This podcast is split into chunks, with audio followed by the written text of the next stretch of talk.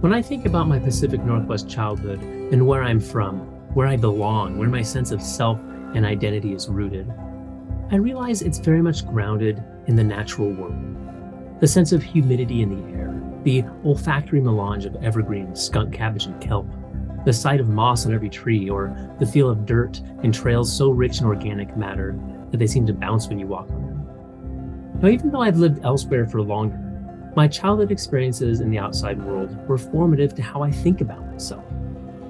Welcome to Writing Westward. I'm your host, Brenden Rensink. Today we speak with historian Molly P. Rozum and her work tracing similar ideas among the children of first-generation settlers on the American Northern Plains and Canadian Prairies in the late 19th and early 20th centuries. In her new book, Grasslands Grown, Creating Place on the U.S. Northern Plains and Canadian Prairies, published in 2021 by the University of Nebraska Press and University of Manitoba Press. Thanks for listening. For new listeners, allow me to take a moment to explain a bit about Writing Westward and myself. Each episode features a conversation with people writing about the North American West: historians, journalists, novelists, poets, scientists, sociologists, and others.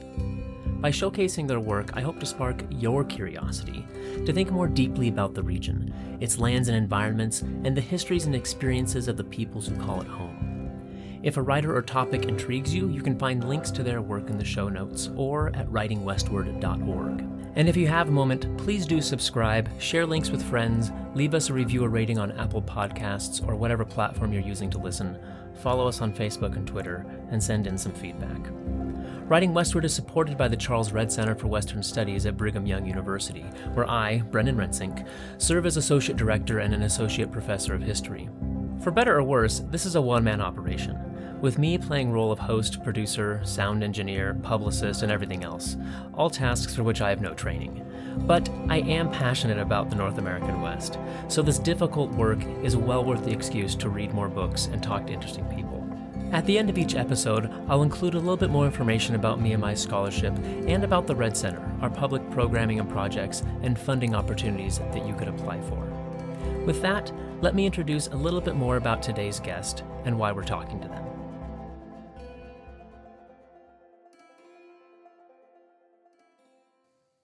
Molly P. Rozum is Associate Professor of History and the Ronald M. Nelson Distinguished Professor and Chair of Great Plains and South Dakota History at the University of South Dakota. She holds degrees in American Studies, Folklore, and History. She is the editor, co-editor, and author of multiple books and articles on Plains history. Her most recent book that we talk about today, Grasslands Grown, Creating Place on the U.S. Northern Plains and Canadian Prairies, was published in 2021 by the University of Nebraska Press and University of Manitoba Press. In this beautifully written book, Rozum covers the lives of children who were the first generation of their settler families to grow up on the plains and prairies.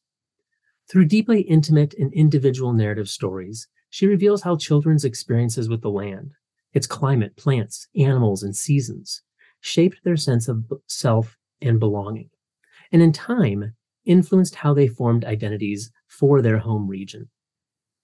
Her work is meticulously researched, and although it does a lot of big-picture regional thinking, it is consistently grounded in individual human stories.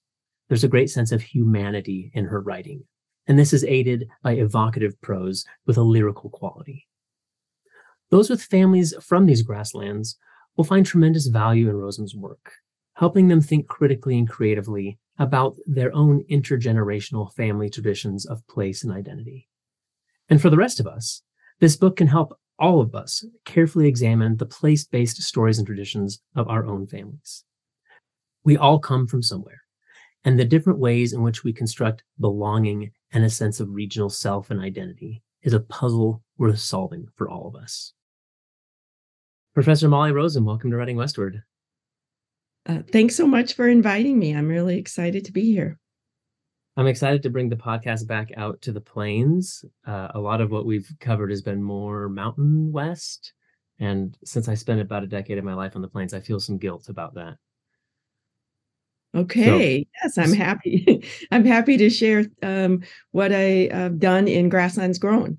Yeah, I'm also excited that we're going to get north of the border and kind of push our thinking about the West across these borders that we've imposed over the region. And we often forget that Canadian prairies are a thing. So so we're going to cover a lot of, I think, productive ground today for kind of the regional parameters of what I want this podcast to be. So Grasslands Grown, is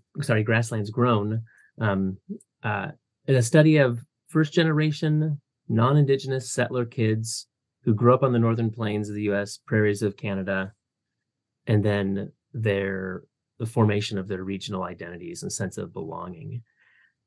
So this isn't your first book on the northern plains, and you've even done some stuff with childhood and stuff. Can you tell us a little bit about the previous work you've done and how it led you to researching and writing Grasslands Grown?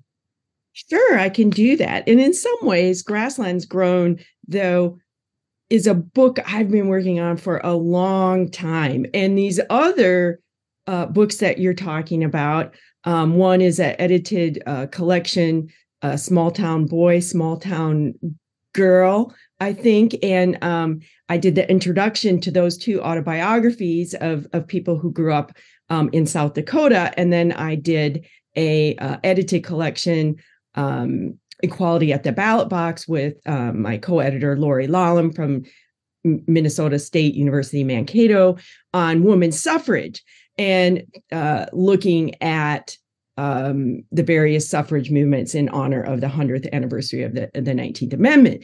But in the background has always been Grasslands Grown. I have been working away probably since my graduate school days on this big project, which took me across Manitoba, Saskatchewan, Alberta, Montana, South Dakota, North Dakota, a little bit of Minnesota, visiting archives in all of those places. So my thinking has been interwoven in those various books.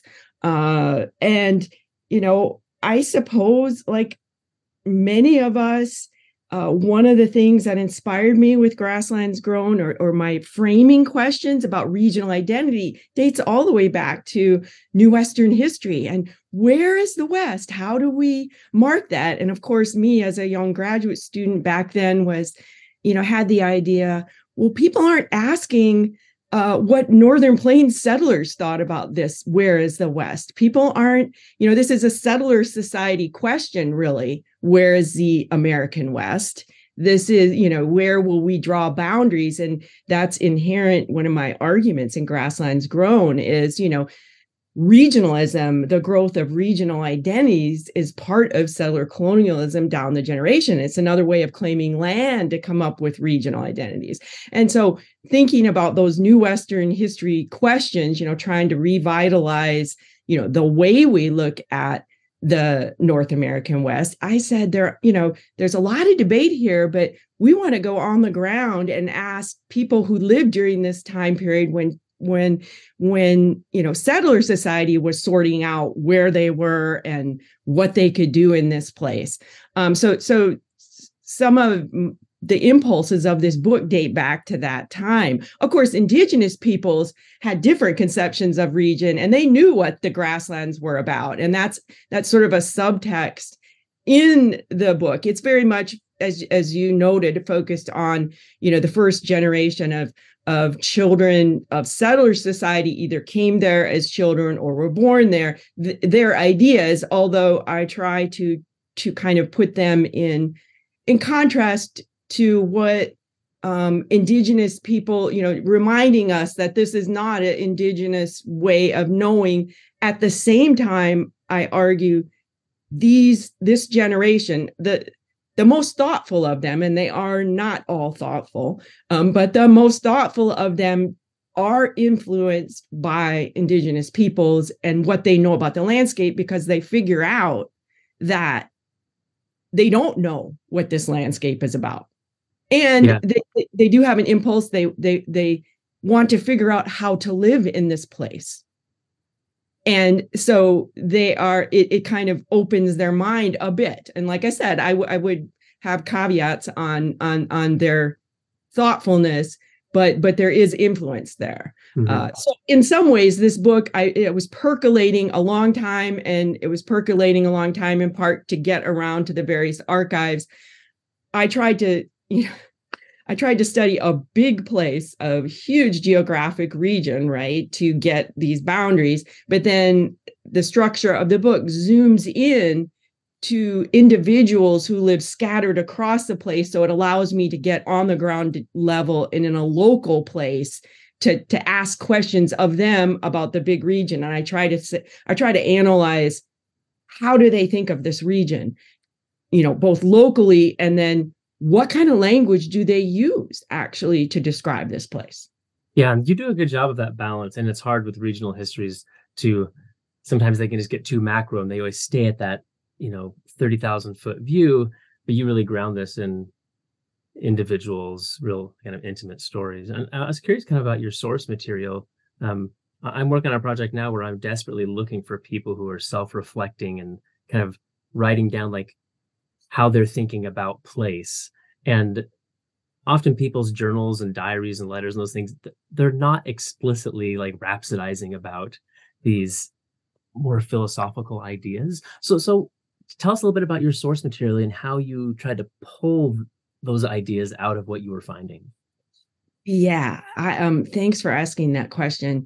Because I use a variety of source material. I mean, I went in trying to find the appropriate age group. And it's interesting going around to these archives because a lot of times they might be organized by, you know, the pioneer patriarch, right? Because that's when the collecting took off.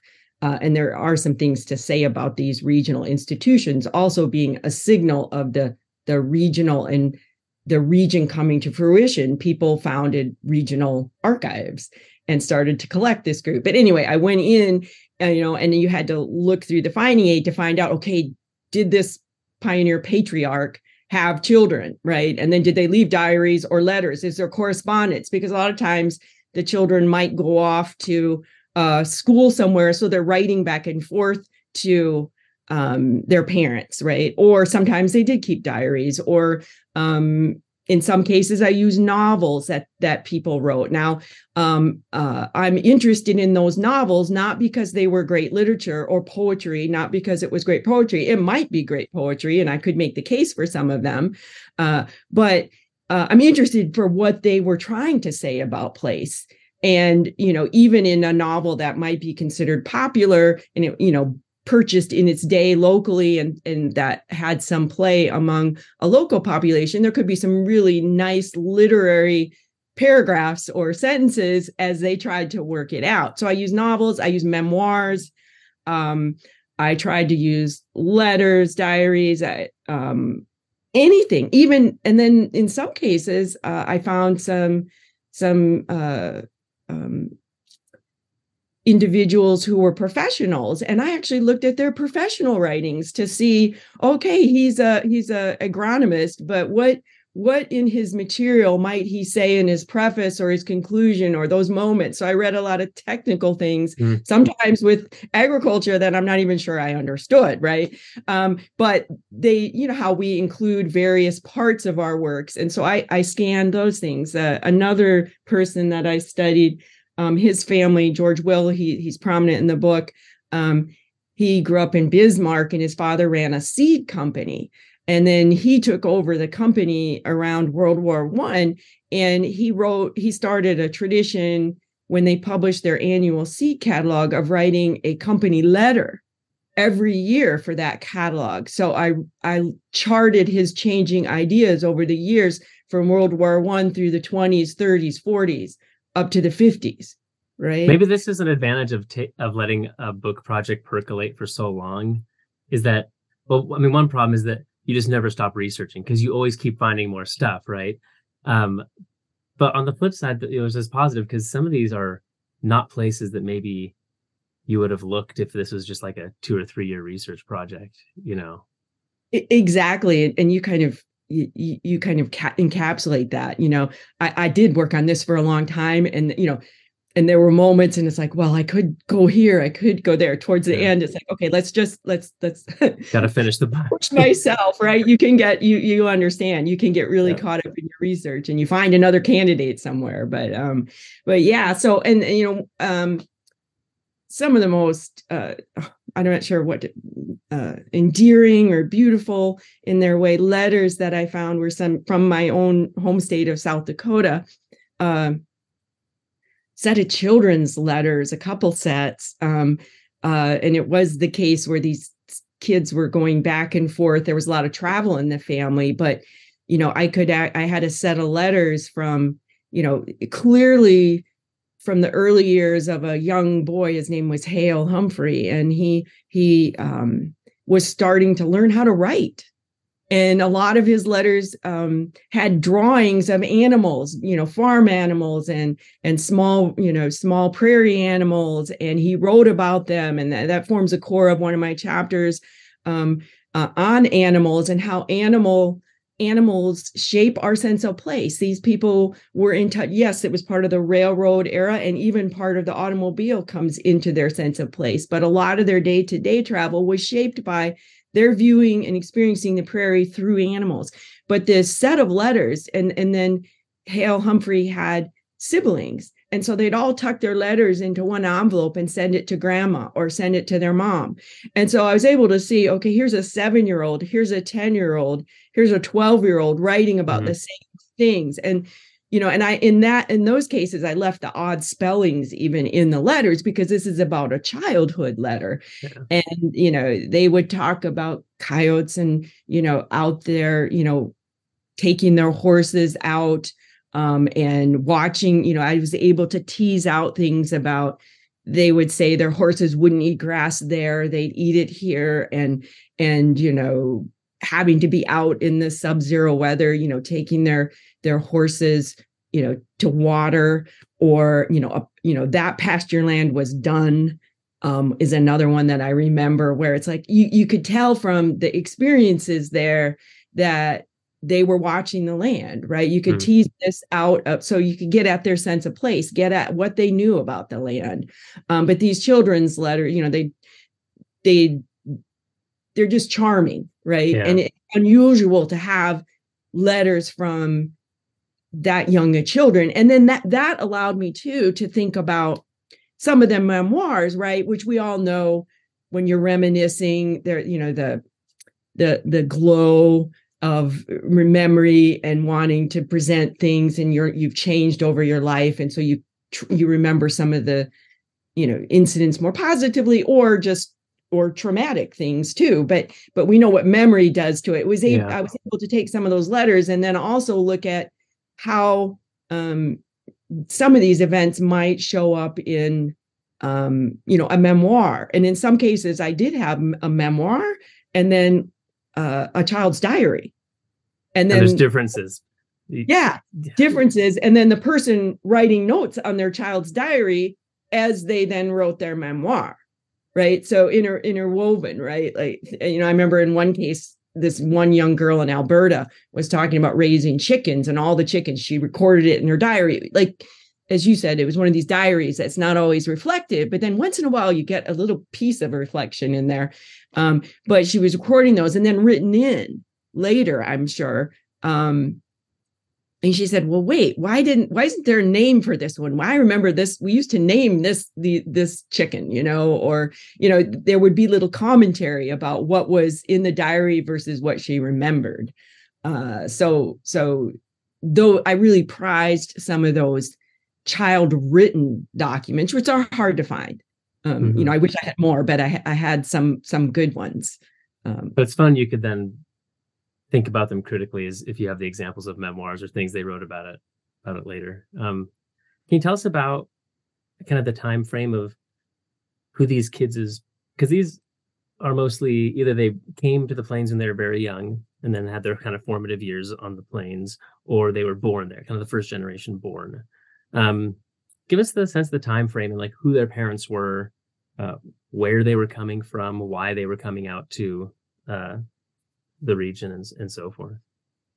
Okay, so it's a mix of settlers, but you have some coming from the Middle West, and more traditional Middle West of Indiana, Illinois, Iowa, even and Vermont, even, you know, east too. You still have people coming from the east out west. They hear about homestead land, and they're coming for homesteads, basically.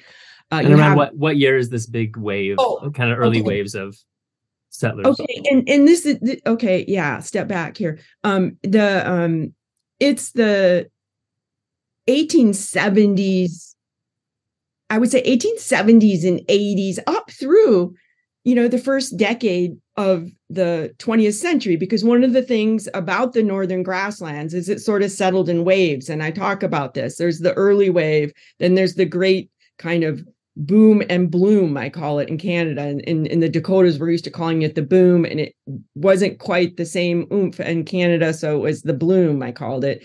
And in the 80s, when more and more people came and you had more railroad building. And then there's that turn of the century where places in eastern Montana, southeastern Alberta, southwestern Saskatchewan, western Dakotas, both north and south, opened up the most arid land. And people poured into that. It's kind of what I call the center of this northern region, and Canadians kind of like to call it the last best west of Alberta and Saskatchewan. But I argue that, hey, this is also happening in the Dakotas and eastern Montana at the same time. That was part of an advertising ploy by Canadian officials selling their land. Oh, the last best west? Yeah, yeah. But I mean, there's a lot. I've looked at some of the advertising that, say, some of the railroads were doing in eastern Montana or far western Kansas and Nebraska, where... These are really submarginal lands, and some of the boosterism in advertising is deceptive, is a kind way to put it. The kind of bounteous harvests that they're promising these settlers. Well, I mean, and it was an abnormally wet set of years. Then the Dust Bowl and stuff kind of brings the region back to what it normally is, and some people were severely disappointed. Exactly. I mean, that's a wave, right? On the northern plains, this wave of optimism, coming wet years, dash, right? There's periodic droughts. And this is one of the things that this generation that I talk about is finally figuring out, that that droughts are periodic, droughts are going to happen. We need to adjust our methods in order to stay and they weren't going to give up on their project, many of them. This was a hard thing for them to think about, that we shouldn't be here, but they also knew that they needed to do more environmental adjustment. But they came to realize that this we're not going to be able, from their perspective, they thought they could come in and change the climate, some of them, even though early scientists, of course, as early as John Wesley Powell said, no, this is an arid land, right? Yeah. He couldn't get Congress to change legislation back then. And a lot of people, the everyday folks that I'm sort of, dealing with, they were ensnared by a lot of this advertising and rain follows the plow, Yeah, unwarranted optimism. Rain follows the plow, or in Canada, it was, wind will bring the warm air, which will make it, there was a wind theory in Canada, and that would change the climate. So there were equal kind of, it operated on settlers, and then they had their own, as I said, sort of unwarranted optimism. But yeah, they came in waves, right? And so when I say the first generation or born or raised there, it's shifting in time a bit, because that generation shifts. I have people, born after 1900, like somebody like Wallace Stegner that a lot of people know about, right? He's born in that time period, or Wilfrid Eggleston, Annora Brown from Alberta, Eggleston from Alberta as well, because they came in that period, right? Later, but I have other people that came that were born in the 1860s and early 1870s or 1880s, right? So it's a rolling kind of generation. But that's what you had to do if you're taking grasslands as your base, right? And key for me was that, and key for this generation, and why I think they're sort of important, is that they experience and are participants in the transformation of this from native grasslands into agricultural lands, whether crop or pasture, right? But to go back to who's coming, you'd have people from the U.S. and Canada moving west to Western places. You also had, there's a huge kind of transnational Icelandic community around North Dakota, Western Minnesota, the grasslands part of Minnesota, Manitoba. And then they send their children up to Saskatchewan and Alberta or to Western Dakotas, you know, in that next generation. Mm-hmm. So Icelanders, you know, you have a large Scandinavian and Norwegian immigration group. And we have Germans across this area from immigrant communities. They may have been born in Iowa or, you know, in some of these, even Scandinavian, they may have originated in Minnesota and their families kind of moved a little bit west at a time. There's also like Ukrainians and the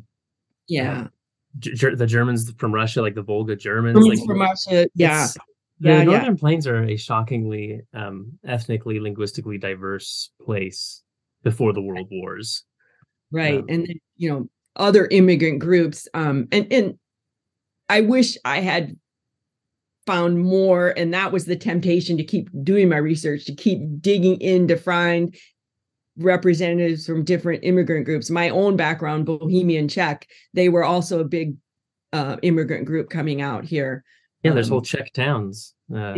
Exactly. Yeah, so I mean, with the language skills, there could be this book could have been a double volume, right? If you were able to like dig through, you know, Czech newspaper, because there were lots of these newspapers and things written in those languages, and like who knows what they're talking about there. Right.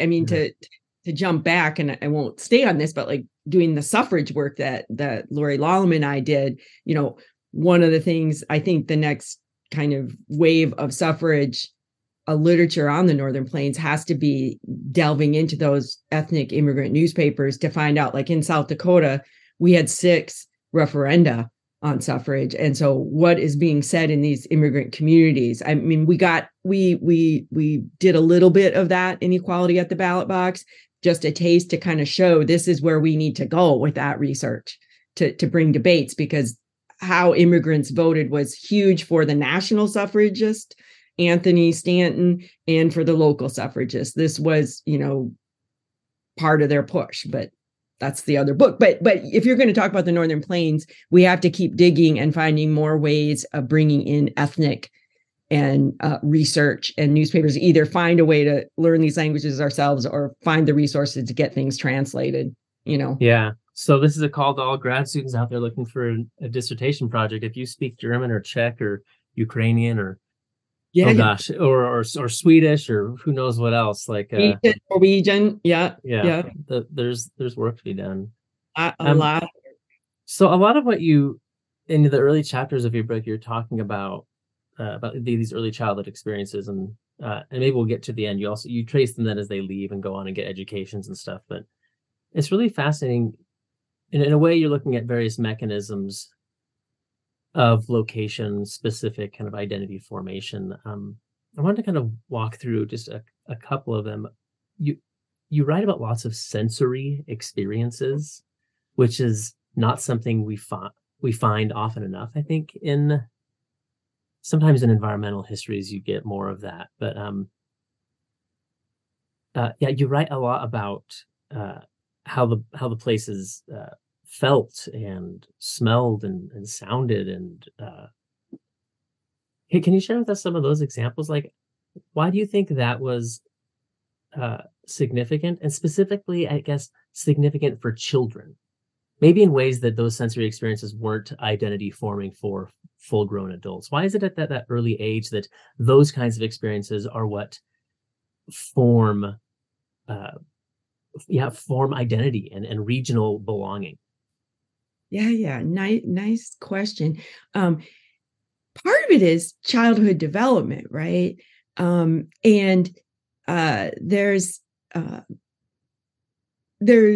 first of all, the whole effect of having your senses shaped by a place for the first time, that kind of body memory of experiencing heat and cold and rain and smell and growth around you. that's part of it. The other part is psychologically, these children are, they're living partly in their fantasy world and partly in a real world. They go back and forth, right? You can see them making up stories or being influenced by stories. Some of them talk about, trolls out in the, Laura Goodman. Are these the Icelanders talking about trolls? I was going to say, yeah, Laura Goodman Salverson, Icelander, left a memoir called Confessions of an Immigrant's Daughter, also a 1926 novel called The Viking Heart. But kind of like importing traditional family lore, things they heard from their parents and grandparents, but then reinterpreting them and placing them out in the middle of Saskatchewan or something. Or the Dakotas, or the night, their fears, or they're making up stories with animals, right? They're their friends, and they talk about them that way, and they give them intentionality and personalities and the like agency, like they're assigning agency to these sentient, to these other creatures in the natural world. Which means they learn about the land from them. They interact with them. They watch them. They follow them. They play with them. And then the growth around them. They're amidst the flowers and the weeds and the grasses, and they learn about them. By smelling them, touching them, bringing them in, watching them bloom. Over the seasons. This is another point that, sense of place is about not just your visit out to the plains, but it's growing up with this land every day and being on it over the seasons, watching that growth. They're also changing it, right, by setting up settler society towns. And this becomes problematic for many of them later. It's almost like the change happened before they understood that they were actually changing it, particularly when you get to the post-World War II years, right? Because then you get a different kind of more industrial agriculture taking shape out here that really runs, roughshod over prairie grasses. Whereas they are used to, and this, I argue, this generation sort of has this sense of place based on a mixture of rangelands and pasture lands and agricultural lands and grasslands, right? They're used to this mix, and all of a sudden you start to get to the mid 20th century, and that mix is being challenged, right? And some of them do, some, like I said, the most thoughtful perhaps, or the most attached, they say we should preserve part of this, or their memoirs preserve part of this. But for children, I think they have this special openness in their minds. And yes, they're shaped by their family culture and the culture of homesteading and white settler, ideas, but they also make up their own, they have an openness or a way of interacting with their environment. I think that puts a special kind of stamp, and because it's their first, I say first feels, first smells, matters. Whereas, and then they also hear their parents saying, "Ooh, this isn't like, Eastern, Canada, or isn't like England." And you don't know what a beautiful flower is when they're looking at, and they also have a huge curiosity because their parents can't tell them what this growth is. So they make new to them also. Yeah. Yeah. They make up their own, that also encourages them, kind of a folklore of the prairie. They make up their own names for plants, and see different, animals or other, put names on plants that they, circulates in the neighborhood, right? And kind of thing, because, and that causes some of them to go on. Some of the ones that I find, one, Annora Brown, that I write a lot about, who grew up in Alberta, she writes a book called Old Man's Garden, and she goes and researches all the plants, and she's an artist too, so she draws them and then later paints them and becomes kind of a regional artist. And but she does the research about them, and yet she remembers her own experience with them and her friends' experience, and she'll tell the childhood names they used. She'll also bring in indigenous names, explores what they found.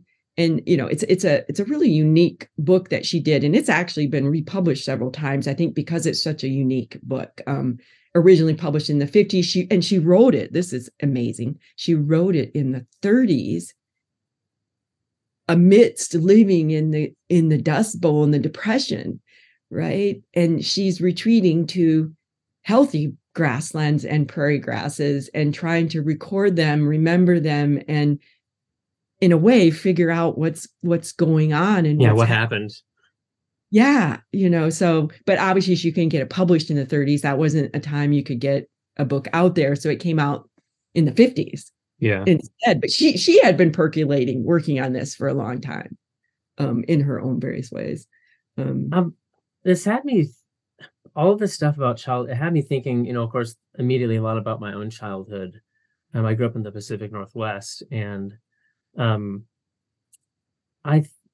definitely identify really like as a Pacific Northwest kid, but I didn't really think critically about all the ways in which that is. And you really encapsulate that in a lot of ways, because I was thinking about like how we used to just go out and play in the green spaces in town or up in the mountains, and like how even when like I go back now where I'm somewhere where I see like sword ferns or bracken ferns, and I'm like, oh, like it if all this flood of my childhood memories and my sense of like where I'm from are tied to like certain kinds of mosses on trees, like I'm like, wow, like my sense of self and regional identity and belonging is really rooted in kind of like the mundane, like minutia of the natural world, and stuff that I think as a kid, you have the time and freedom to just go out and play in the dirt and be aloof from the real world in ways that if you had moved there as an adult, even say you're an outdoorsy adult, or even some of these adults that are out there farming,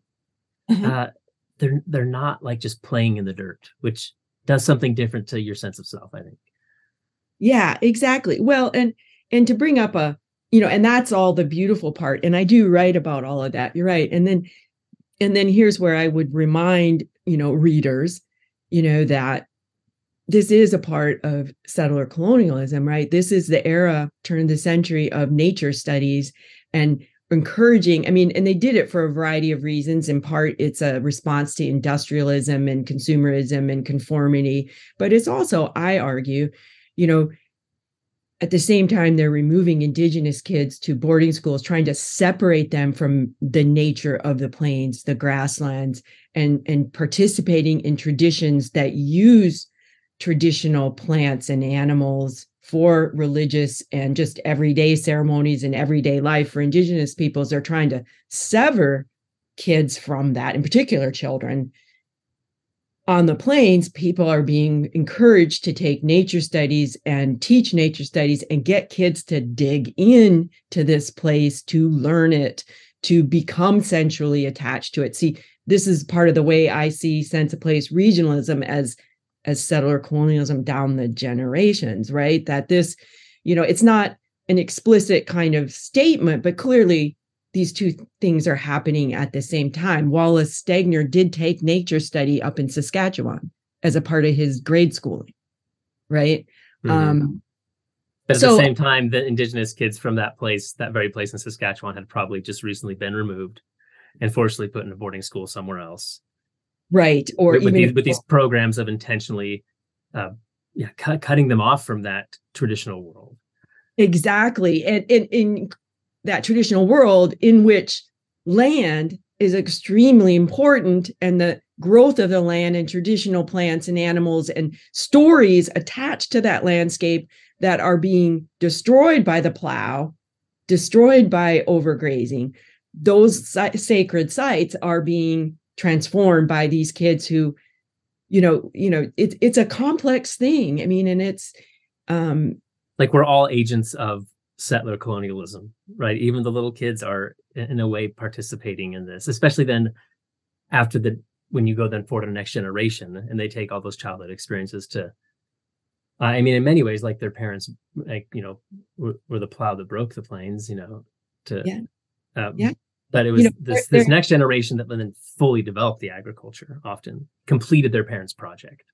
Exactly. And, like Arabelle Thompson, who was African-American, who wrote a pretty famous mid-century autobiography called American Daughter. And she has an experience. She goes from Iowa up to North Dakota And she talks about walking barefoot behind the plow into the, you know, letting the soil seep up into my body, you know, and, you know, they're a part of that. They're helping to gather grasslands into haystacks and shape, you know, and so, you know, I argue those haystacks, the way the snow looked on the built land that they, you know, were creating, you know, all of that's changing a landscape. All of that's giving them that sensory input that, so when, even if as many of these people I studied did, another thing is many of them did leave, many stayed, but even I attended to study ones who left, but for them, they maintained a lifelong association with the place, you know, continue to write about it, continue to visit. Often in these families, you would have them, you know, they might have left, but they still got cousins or brothers or some part of the family still there. So they had this lifelong association and kind of renewed themselves regularly with it. But they tended to be the one that was the, you know, the one who wrote the memoir or wrote mm-hmm. about their family experience kind of thing. But let's talk about these, like, because then in the latter half of your book, you kind of follow chronologically and then start thinking about those who leave.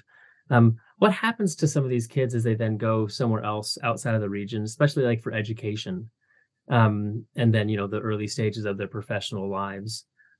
How does adulthood, and for many of them, I guess, adulthood in the Great Depression and the Dust Bowl, which kind of adds another layer of maybe why they're thinking critically about the region, how do their early adulthood and education experiences start to mold or change or develop their thinking about where they came from, about the plains? Yeah. Okay.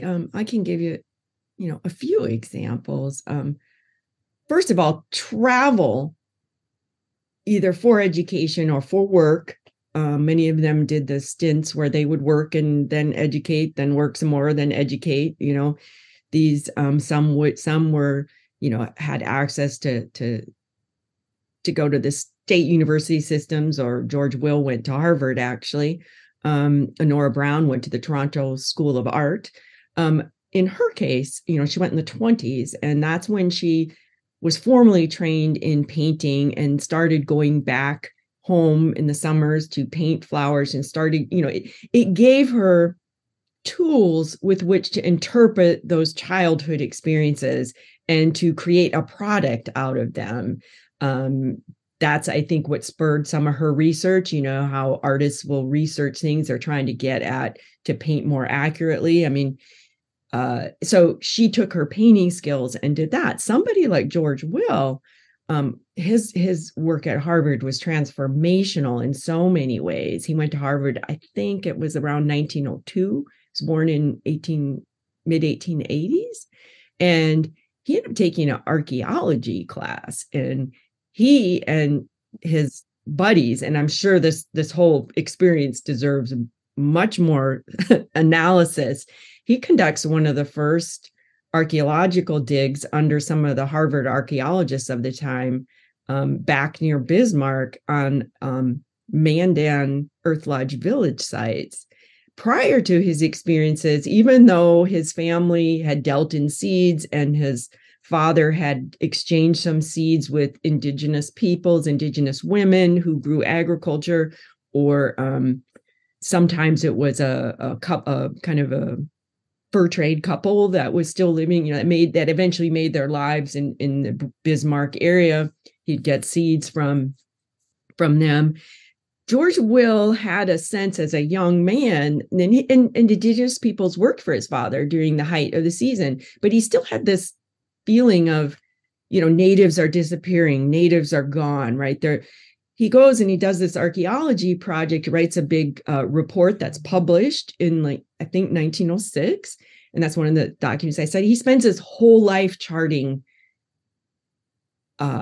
Mandan, Hidatsa, and Arikara Earth Lodge villages up and down the Missouri River, where they were, down into South Dakota, all the way up, doing interviews with landowners, doing surveys of sites, at least where they are, not full archaeological digs. He spends his whole life doing that while running the seed business.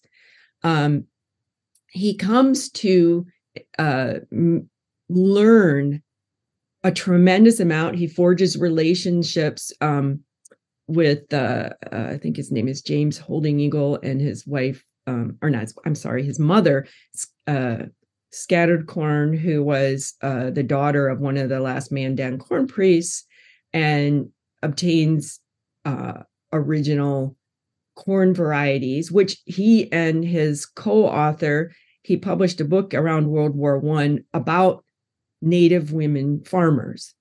And they were shocked to find how many preserved seed varieties there were.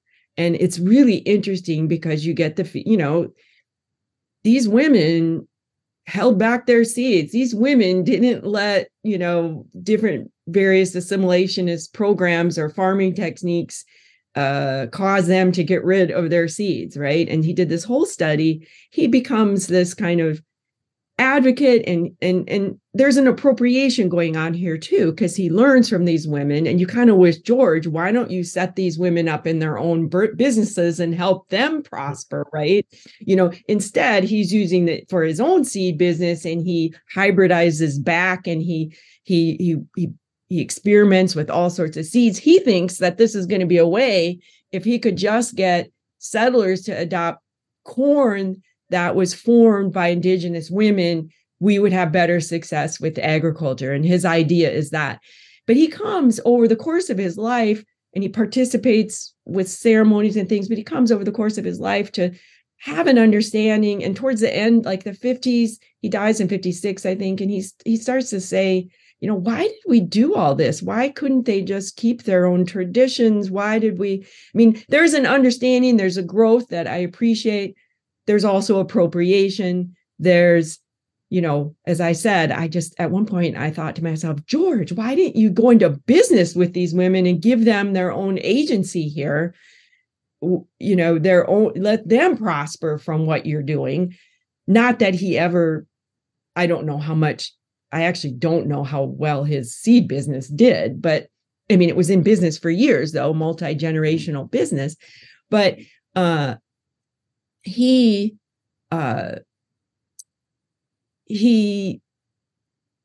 through this long process, he came to know the land. He watched it. He watched it through the 30s, right? He wrote these company letters through the 30s, reported on the agricultural year. And he often talked about, he also wrote a second book, Corn for the Northwest. And that was more of a handbook. And that was where he was trying to get farmers to use this indigenous seed.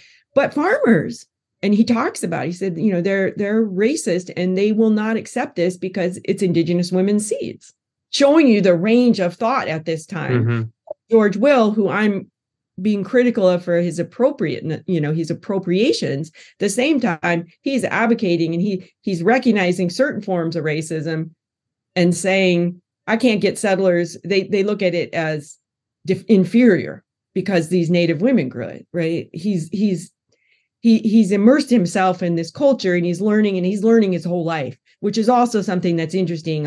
As I said, the most thoughtful, and not everybody was thoughtful, but the most thoughtful are learning things their whole life. And I guess it suggests to us sometimes how long that process can be to change cultural ideas, ingrained ideas.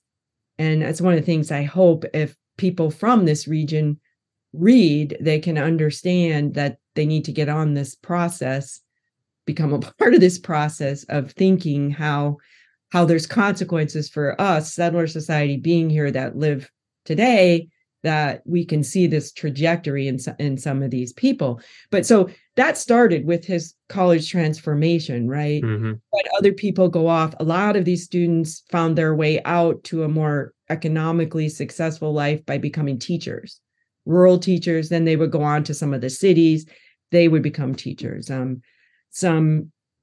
Many students made that trajectory and some went on to, I know I'm thinking of R.C. Russell, who went to University of Saskatchewan, I think, and he became a soil scientist and a plant scientist, and he was, like George Will in that sense, working on the problems of agriculture and getting to know it at the same time he's trying to figure out this space, this, you know, what kind of agriculture can we grow here? At this point, of course, many people realize, okay, you can't have that humid kind of agriculture. That doesn't work here. We've got to, if we want to stay, if we want this to be productive agriculturally, we need to come up with new methods. They take their love of things from childhood and work on those problems, right? Through science, through agricultural schools that are popping, land grant schools that are popping up across the plains.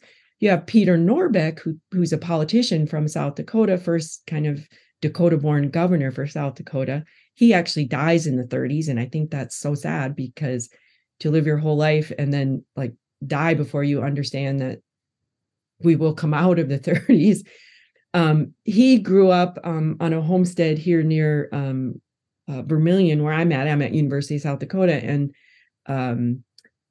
it's only modestly educated. One of these people who's kind of self-educated. He was born in 1870. So, but he studied water on the plains. He had an artesian well drilling business, so he got to know farmers really well. He was a lover of birds, and so when he was in the Senate, he worked on bird migratory legislation, you know, up and down the plains, which he dealt with. This brought him into the bird migratory treaties with Canada to try to, you know, keep that bird flying. And he went on to try to help with wetland preserves. Some of these people towards that, you know, made careers and then tried to preserve bits and pieces that they had helped destroy through settler society in the, either their parents' generation or even in their early years. That was going on, but they would, so they took their careers, many of them, you know, and worked on what I would call problems of the plains. The other thing that's really interesting, just reminding me here talking about Canada, US and migratory bird problems and the people that kind of trans-border connection. One of the, I shouldn't have been surprised, but, you know, I was researching all of these people individually, you know, at the Saskatchewan Archives Board or the Glenbow in Calgary or South Dakota State Historical Society or North Dakota Institute for Regional Studies. But I started to find these people talking to one another, like they were a certain group, right, that they were involved in working on the same problems. So they're, you know, George Will is reading agricultural tracts that are coming from Canada because he realizes he's part of a northern grasslands, right? That border doesn't divide their climate, their grass, right? Their environment. They're reading each other. Of course, he's visiting the experiment stations up in Canada. They're coming down here. Thirstina Jackson Walters, who's an Icelander, is working with Peter Norbeck on various, you know, things related to, you know, Scandinavians and Icelanders. And they're finding publishing outlets with the same places. Agat Ron, who's a Norwegian writer, wrote a two-part memoir, one of them published by Minnesota, I think, Historical Society Press. The other one, North Dakota Institute for Regional Studies, which also published Thirstina Jackson Walters' Icelandic study. There are places in Canada. There are certain publishers known to be interested in these kind of regional tracts, but they're reading each other.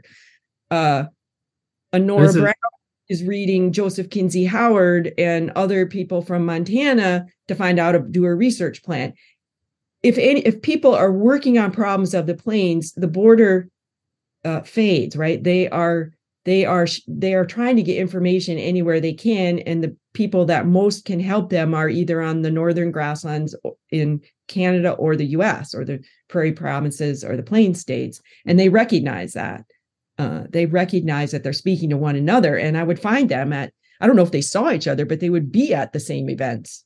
And this is kind of one of the last topics I wanted to eventually get to before we run out of time, but yeah, it's a transnational ecosystem that the border bisects.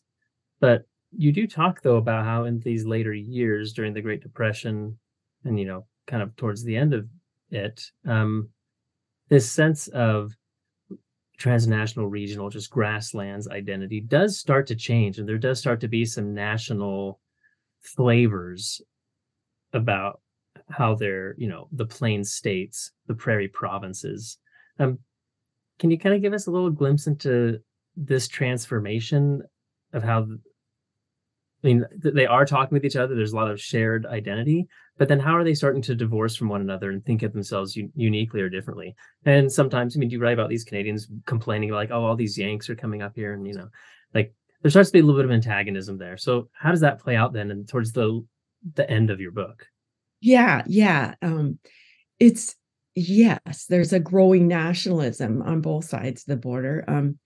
And maybe perhaps more so in Canada, which in the 1920s, nationalist, a kind of, you know, Canadian writers group, you start to get the group of seven painters, nature painters, and Annora Brown was taught by some of them. So you get to wanting to highlight Canadian culture. That's one factor. When they all came out there, I mean, this was also a surprise, and I think would be a surprise to people in the U.S. in particular. It's not a surprise that we called the Prairie provinces the Northwest, if you study Canadian history at all. But it's a surprise to find out that for many, many years, many of the people who came to the Dakotas and Montana thought they were coming to the Northwest, the new Northwest. And so that whole area was viewed as the Northwest. And at the time, that has to do with how the long Great Plains or grasslands of North America were being divided up in the 1850s, right? People were coming, you know, to Kansas, Nebraska. That was, you know, that was the middle West, because the grasslands were considered the West. Below that was Oklahoma and Texas, and above that was the new Northwest. Mm-hmm. So when they said Middle West, they were thinking not East-West divisions, but North-South divisions. And so there's this sense of that whole broad area being the Northwest. And one of the things I argue in kind of one of the more difficult chapters, maybe, is chapter 1, lots of stuff. But I argue that actually settler colonialism was interwoven between the Prairie province and the Northern Plains states. They encouraged each other's growth. Many people who went to Canada actually came up through Minnesota and up North Dakota, up the Red River Valley. Many people who went to Alberta came to Fort Benton, Montana, and then up, and then, you know, back and forth. Back and forth lots, yeah. And building the railroad. So there's that. Over time, you know, going back to your question, over time, they started to distinguish themselves. And I would say part of that had to do with the Canadian nationalism. Part of it had to do with the Great Depression. Part of it, you know, and when I say Canadian nationalism, I mean, since the Prairie provinces, of course, Manitoba comes about in, you know, 1869, 70. Then Saskatchewan and Alberta, 1905, is when they finally get made into provinces. So that kind of solidifies the Prairie provinces, right, as a entity, and people start to write about that as the 3 Prairie provinces. So that's a step. But then you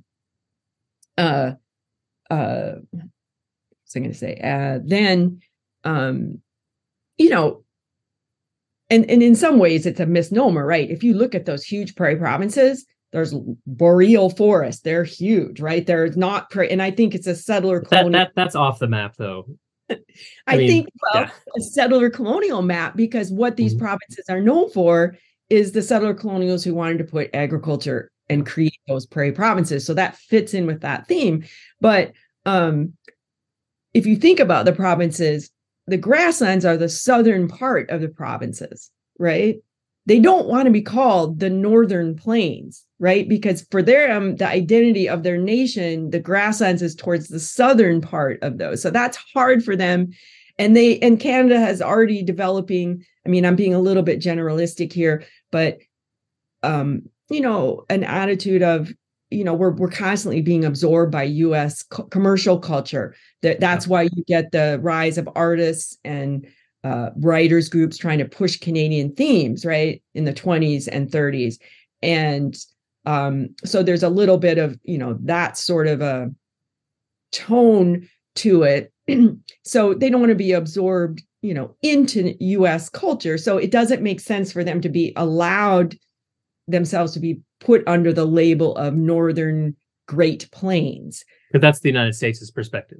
Yes. For them, it's the Southern Great Plains. Exactly. And us, at the same time, because of plains development, we're developing a lexicon where we have Northern Great Plains has its own kind of thing.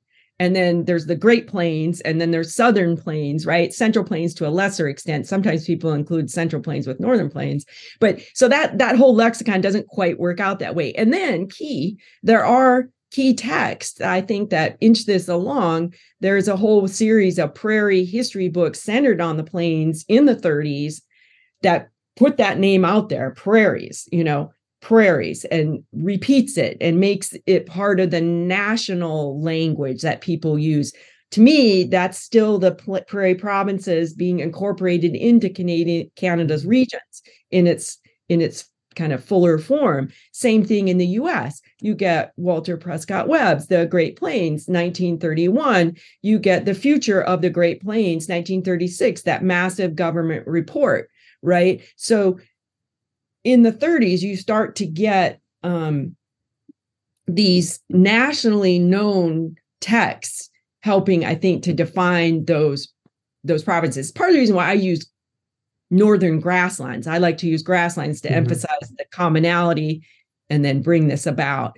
And I think over the 20th century, of course, Canada has more and more increased autonomy from Britain, and they're nationalizing. There's periods of this. So I think that's a part of it. I've always argued that in some ways, the Northern Plains states, our relationship to the United States from a certain perspective is very Canadian in the sense that we always feel absorbed by the rest of the country. People don't know, oh, you're the first person I met from South Dakota. You're the only person I know from South Dakota. Do you have electricity out there? Like, that kind of stuff. Exactly. Yeah. You guys have internet, that's the, and we do have some problems with spots, that are isolated, but there's this sense, I've always said, in some ways our relationship to the rest of the United States mirrors that of Canada's relationship to the United States, that we kind of understand, even on the Northern Plains, we sort of understand that feeling that our counterparts have. But I think that that's part of it. And one of the points I make in the book there towards the end is we shift from Northwest to prairie provinces of Canada, Northern Great Plains states of, and then also Middle West creeps in there. The more we get past the mid 20th century, and Middle West is percolating throughout the 20th century, but particularly in eastern areas of the northern grasslands that can be more readily absorbed into corn hog production, soybean regimes, the more Middle West starts to dominate thinkers of those areas. So that creeps in. People have kind of understood more about the line of aridity and where that is. And so that sort of, that's the regional shifting that is going on. Yeah, I saw that when I taught in Nebraska, I would say, where are you from? And I was surprised how many said the Midwest. I was like, no, I think, and I should have done numbers when I taught in Lincoln versus Kearney. I wonder if Kearney's a little farther west. If they said Great Plains more maybe than Midwest, I don't remember. I should have kept track, but I have my South Dakota. Yeah. I have my South Dakota students. I give them a map at the beginning of class, and what region is South Dakota in? And they all have them draw. Yeah, draw the lines and to check that right, just as an exercise to get them to think about that. But anyway, yeah. Well, we're out of time. Do you want to tell us anything about what you're working on next, or how you're keeping yourself busy? Yeah. In some ways, I'm still working with some research that I did, that I actually carved out of this book, as big as it is. But I'm looking now. This was much more of a personal take, right? Charting individuals and their thoughts, about the region and this development. I'm currently working on a project that looks more at formal regionalism, and I'm trying to make the argument that while in the rest of the country, that regionalist movement we associate with the 20s and 30s and early 40s is kind of waning, it's taking off on the Northern Plains, and they're participating in that, and in a transnational way. Once again, in a transnational Canadian-U.S. way, which I don't know why it continues to surprise me, but they are still talking across the border in these kind of regionalist ways. So in a nutshell, that's a new venture that I have. But this has just been so delightful talking about the book with you. Somebody asked good questions and fun. Anyway, thanks so much. Well, I really appreciate you taking your time to do this. Congrats on the book. Thank you. Yeah, it was really lovely. And I hope people will, I hope they'll read it and then think critically kind of about their own childhood and sense of regional belonging. And yeah, I think there's a lot for us to gain from this. So thank you so much, Molly. I really enjoyed this. Thank you, Brenden. All right. Take care. Take care. Thank you so much for listening. I hope you'll subscribe and listen every month. Please leave us a review on whatever app or platform you're listening through, or follow us on Facebook at Writing Westward Podcast, or on Twitter at Writing West, where you can get updates and leave comments. Writing Westward is a production of the Charles Redd Center for Western Studies at Brigham Young University. We're an interdisciplinary research center that supports academic research and the promotion of public understandings about the North American West. We host regular public lectures, which we live stream, have an annual funding cycle with award, grant, and fellowship categories that nearly anyone researching or working on the region from any disciplinary approach or towards any final product can apply. Learn more at redcenter.byu.edu. That's R-E-D-D Center. Our theme music was provided by local Utah composer Micah Dahl Anderson. Find him at Micah, D-A-H-L, Dahl, Anderson, with an O.com. I'll put a link in the episode description. My name is Brenden Rensink. I serve as the podcast host, producer, and just about everything else, so you can direct any praise or critique my way. I'm author and editor of a number of books on the West, borderlands, Native peoples, genocide studies, religion, and the environment. Recently, my book, Native But Foreign, Indigenous Immigrants and Refugees in the North American Borderlands, published by Texas A&M University Press in 2018, won the Best Historical Nonfiction Book Award from the Western Writers of America. In an anthology I co-edited with P. Jane Hafen, entitled Essays on American Indian and Mormon History, published by the University of Utah Press in 2019, won the Metcalf Best Anthology Book Prize from the John Whitmer Historical Association. Here at the Redd Center, I'm also general editor and project manager of a great digital history, public history project named Intermountain Histories. It's a free mobile app and website, intermountainhistories.org, that curates student-researched and written microhistories of the region, complete with archival photos, bibliographies, and more. To contact me about the podcast, my own research, or anything else, head to bwrensink, that's R-E-N-S-I-N-K.org, or follow me on Twitter at Brenden W. Rensink. Until next month, be well, be curious, and be kind. Cheers.